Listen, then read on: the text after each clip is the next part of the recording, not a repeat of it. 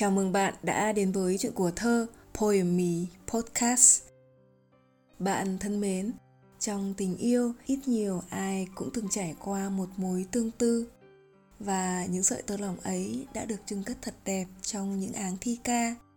Là mối tương tư của những thổn thức đầu đời, của tuổi mây mực tím, hay thậm chí là tương tư nhớ thương ngay cả khi đang sống trong chính tình yêu ấy. Và hôm nay mời bạn cùng đến với những cung bậc cảm xúc trong thi phẩm Tương Tư của nhà thơ Nguyên Sa.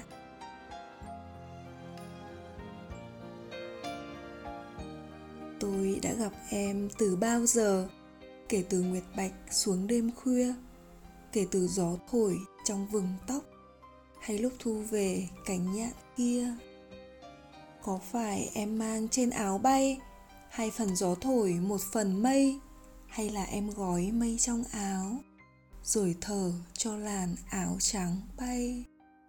Có phải mùa xuân sắp sửa về, hay là gió lạnh lúc đêm khuya, hay là em chọn sai màu áo để nắng thu vàng giữa lối đi? Có phải rằng tôi chưa được quen, làm sao buổi sáng đợi chờ em, hay từng hơi thở là âm nhạc đàn xuống cung trầm mắt nhớ thương?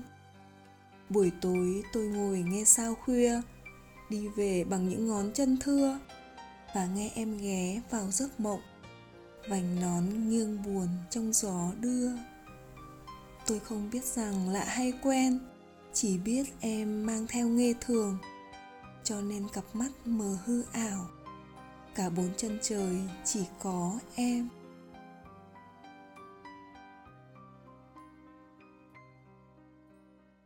Nguyên Sa được ngưỡng mộ như một nhà thơ, một nhà thơ tài hoa và thơ mộng. Đó là một đoạn trích về Nguyên Sa trong từ điển văn học của Thụy Khuê, và quả thật không sai, Tương Tư là một trong những thi phẩm khắc họa bởi tài năng và sự thơ mộng ấy.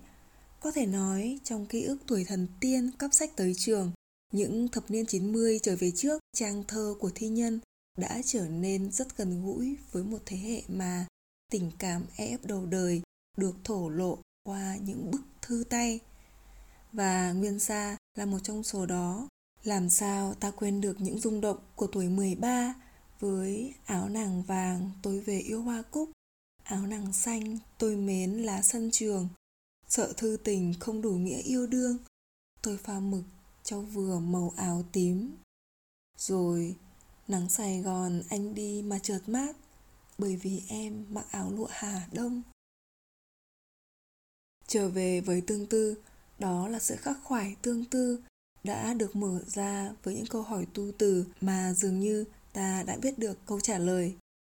Tôi đã gặp em từ bao giờ, kể từ nguyệt bạch xuống đêm khuya, kể từ gió thổi trong vừng tóc, hay lúc thu về cánh nhạn kia. Có lẽ là chúng ta đã quen nhau từ kiếp trước đó chăng? Mà lúc quen lúc lạ, gặp một lần đã để lại nỗi tương tư. Là từ bao giờ? Từ khi trăng sáng giữa đêm khuya, bởi vì tôi thao thức. Là từ gió thổi trong vườn tóc, bởi vì tôi nhớ thương, ngóng trông. Hay lúc thu về, bởi tôi luyến lưu.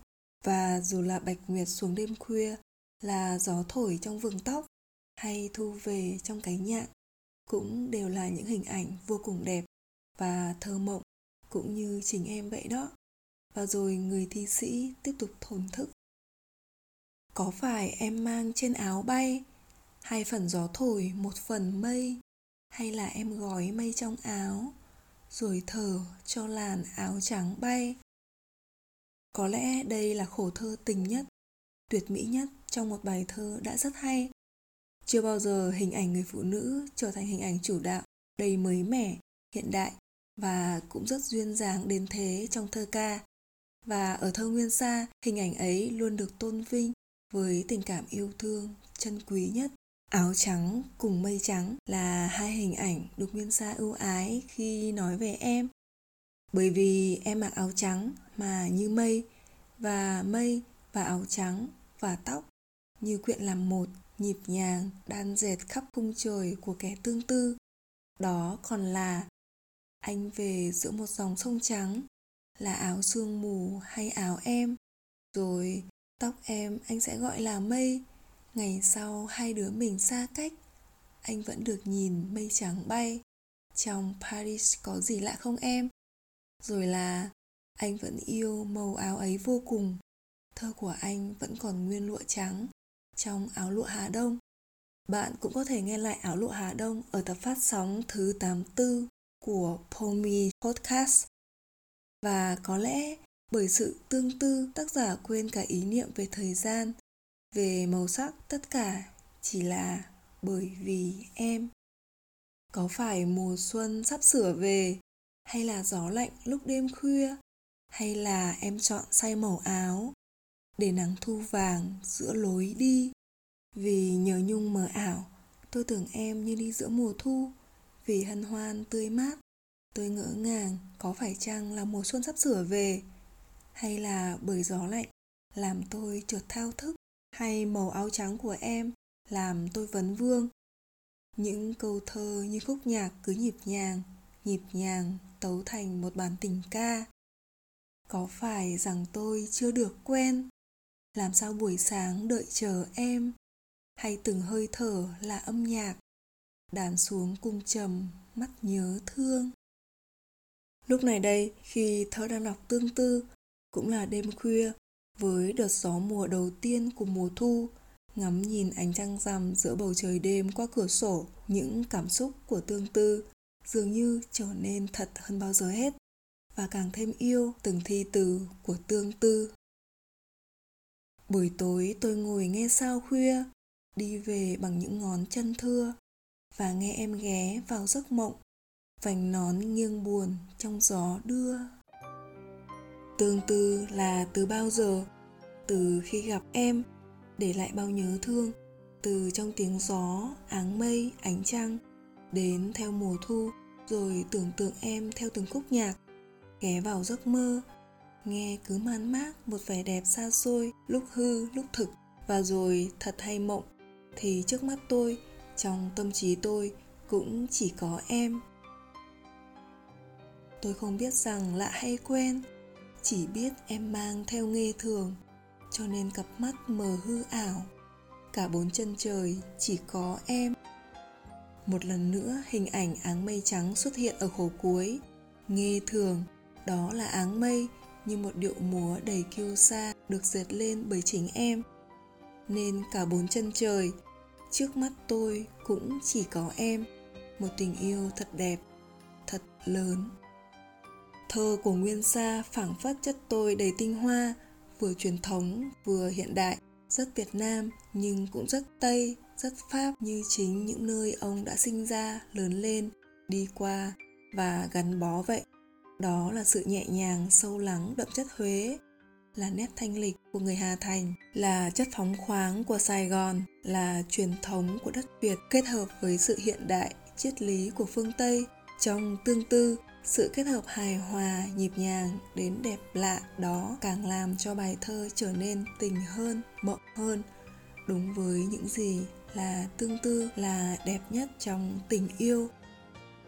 Có phải em mang trên áo bay, hai phần gió thổi, một phần mây, hay là em gói mây trong áo, rồi thở cho làn áo trắng bay?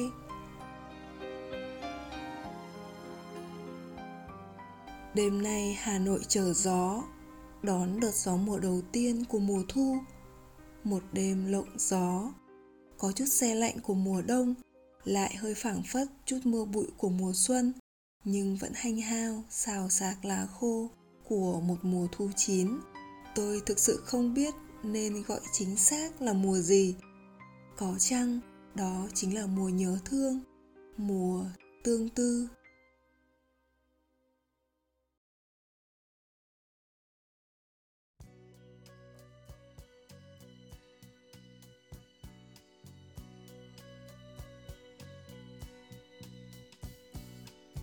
Si tu n'existais pas, dis-moi pourquoi j'existerais, pour traîner dans un monde sans toi, sans espoir et sans regret. Et si tu n'existais pas, j'essaierais d'inventer l'amour comme un peintre qui voit sous ses doigts naître les couleurs du jour et qui n'en revient pas. Et si tu n'existais pas, dis-moi pour qui j'existerais. Des passants endormis dans mes bras que je n'aimerai jamais. Et si tu n'existais pas, je ne serais qu'un point de plus dans ce monde qui vient et qui va. Je me sentirais perdu, j'aurais besoin de toi.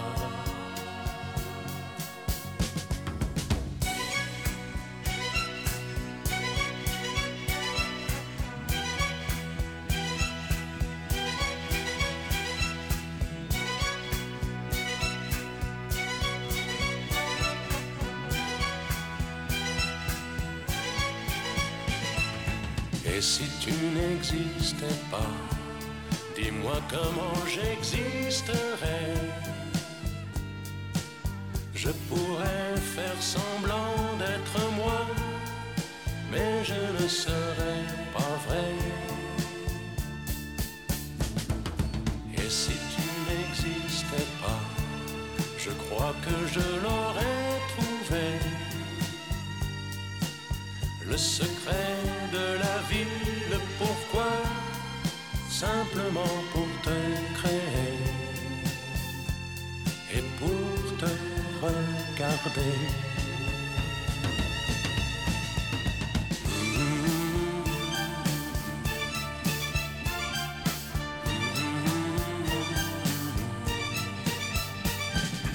Et si tu n'existais pas, dis-moi pourquoi j'existerais, pour traîner dans un monde sans toi, sans espoir et sans regret. Et si tu n'existais pas, j'essaierais d'un